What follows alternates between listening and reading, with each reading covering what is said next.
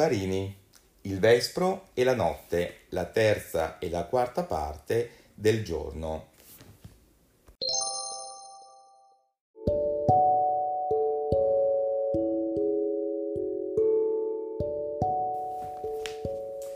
Il progetto originario del giorno doveva articolarsi, come sappiamo, in tre parti, il mattino, il mezzogiorno e la sera.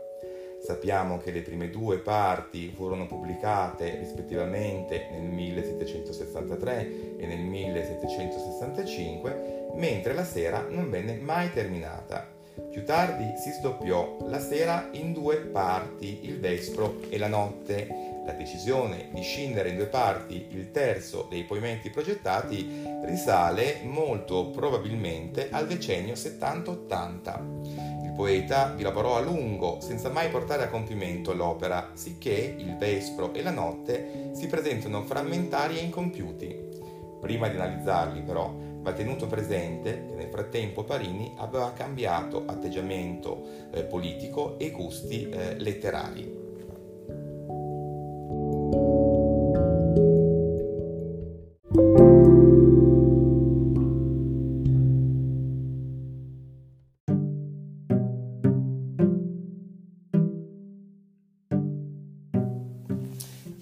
Visto negli anni 60 che Parini, insieme con tutta la cultura illuministica lombarda, era in perfetto accordo con la politica riformatrice dell'assolutismo illuminato di Maria Teresa. Però negli anni 70 le riforme del successore Giuseppe II suscitarono nel poeta e negli altri illuministi un netto disaccordo e determinarono un senso di delusione e di disaffezione per l'impegno militante. Ciò che provocava questa reazione negativa era innanzitutto l'autoritarismo di Giuseppe II, eh, che voleva regolare dall'alto ogni aspetto della vita amministrativa, civile e culturale, soffocando ogni autonomia, ogni iniziativa individuale. E poi c'era un'altra importante motivazione.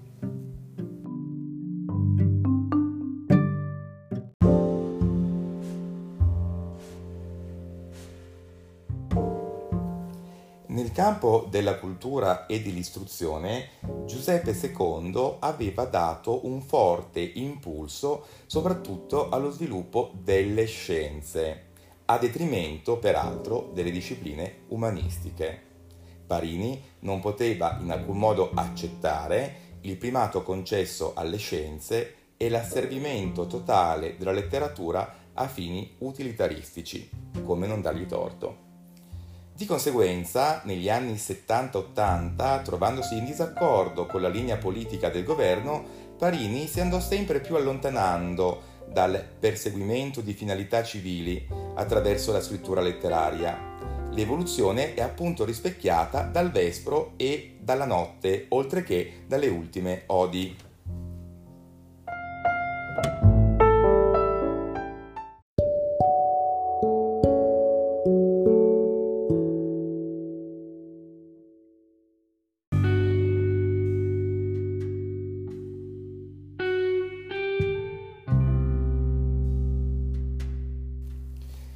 Diverso atteggiamento eh, di Parini si riflette naturalmente anche sugli aspetti formali.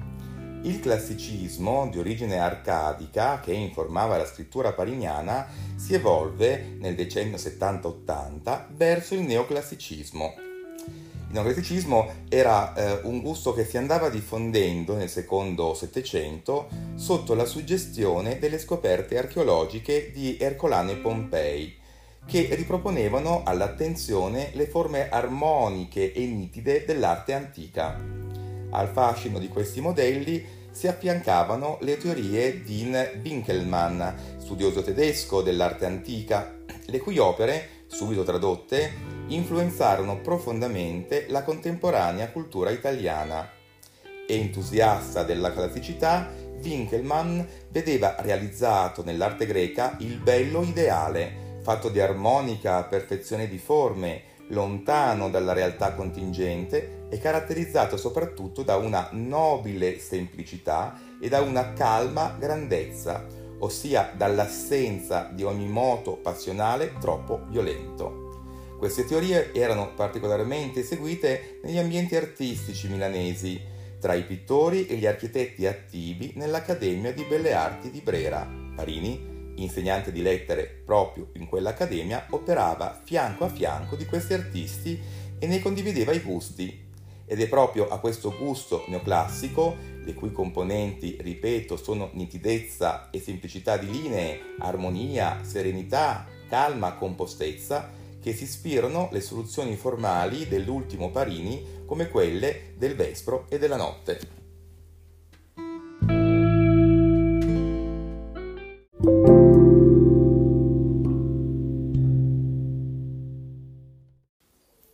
Vespro e la notte. La trama.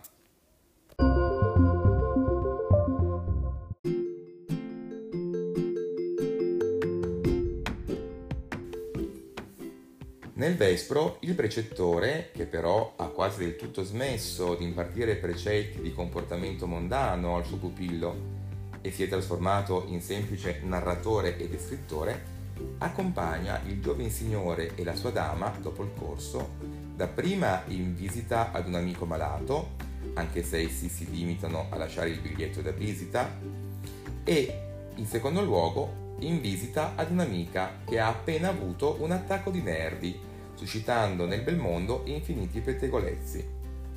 Nella notte i due amanti si recano ad un ricevimento serale in casa di un'anziana dama. Qui essi non sono più al centro dell'attenzione del narratore.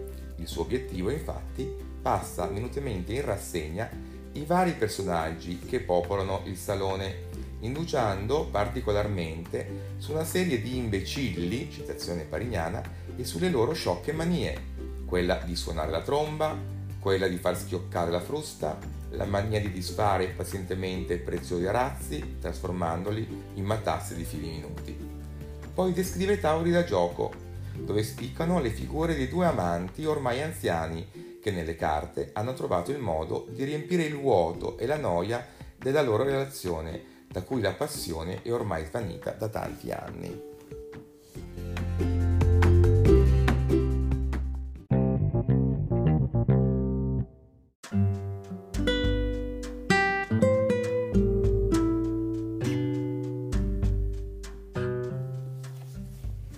Queste due ultime parti del giorno, in consonanza con il mutato atteggiamento del poeta verso la realtà politica, la polemica antinobiliare si fa più tenue e sfumata.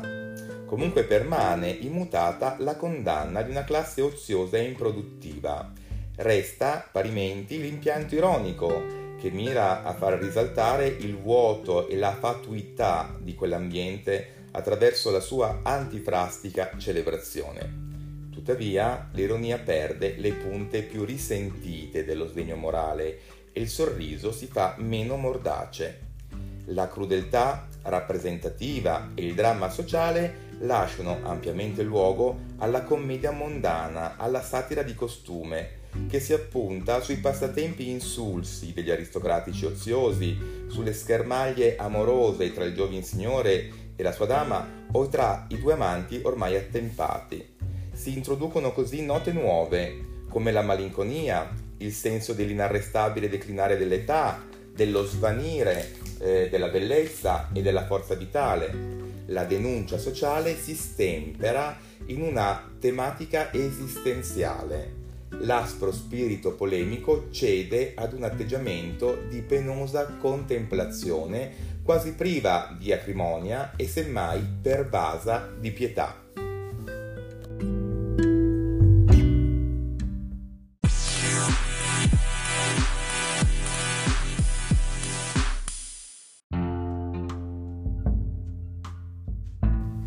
Parallelamente all'attenuarsi della polemica civile, si rafforza il vagheggiamento affascinato del lusso, della grazia, dell'eleganza, degli aspetti esteriormente splendidi, degli oggetti preziosi del mondo aristocratico, atteggiamento che si traduce nello squisito lavoro di Cesello del verso parignano, come testimonia la descrizione della notte moderna splendente di luci o quella dei gelati, colma di sensuale compiacimento. Venendo a mancare una forte spinta politica e civile, sembra anche scomparire dal vespro e dalla notte la volontà pedagogica e correttiva, il proposito di educare e di rigenerare una classe in decadenza, l'aristocrazia, riportandola alla sua antica dignità e all'originaria funzione sociale, che erano caratteristiche tipiche della prima e della seconda parte del giorno. Traspare quindi dai versi del Vespro e della Notte il senso del fallimento del programma illuministico e riformistico, un clima quasi di sfiducia e di ripiegamento,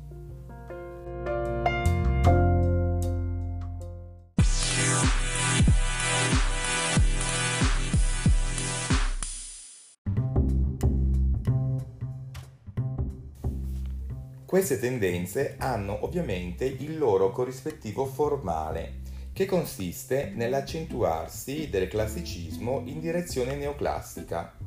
Quindi dal vespro e dalla notte scompaiono le caratteristiche tipiche del mattino e del mezzogiorno, vale a dire l'uso di immagini che colpiscono fortemente i sensi, secondo la poetica sensistica, le arditezze linguistiche, le note più vivacemente realistiche, mentre si accentua la ricerca di compostezza, di equilibrio, di levigata armonia.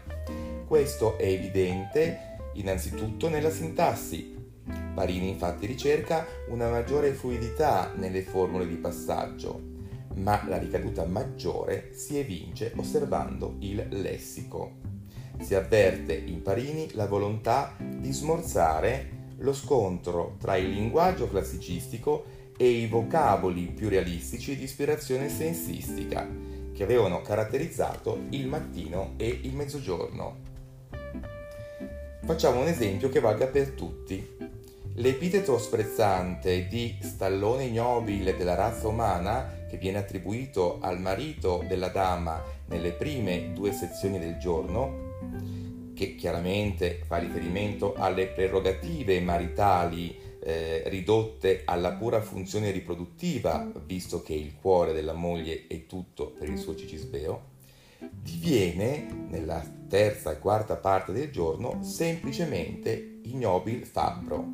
Si passa quindi da stallone ignobil della razza umana a un semplice ignobil fabbro, con un'immagine sicuramente più composta, ma anche decisamente più sbiadita, meno incisiva.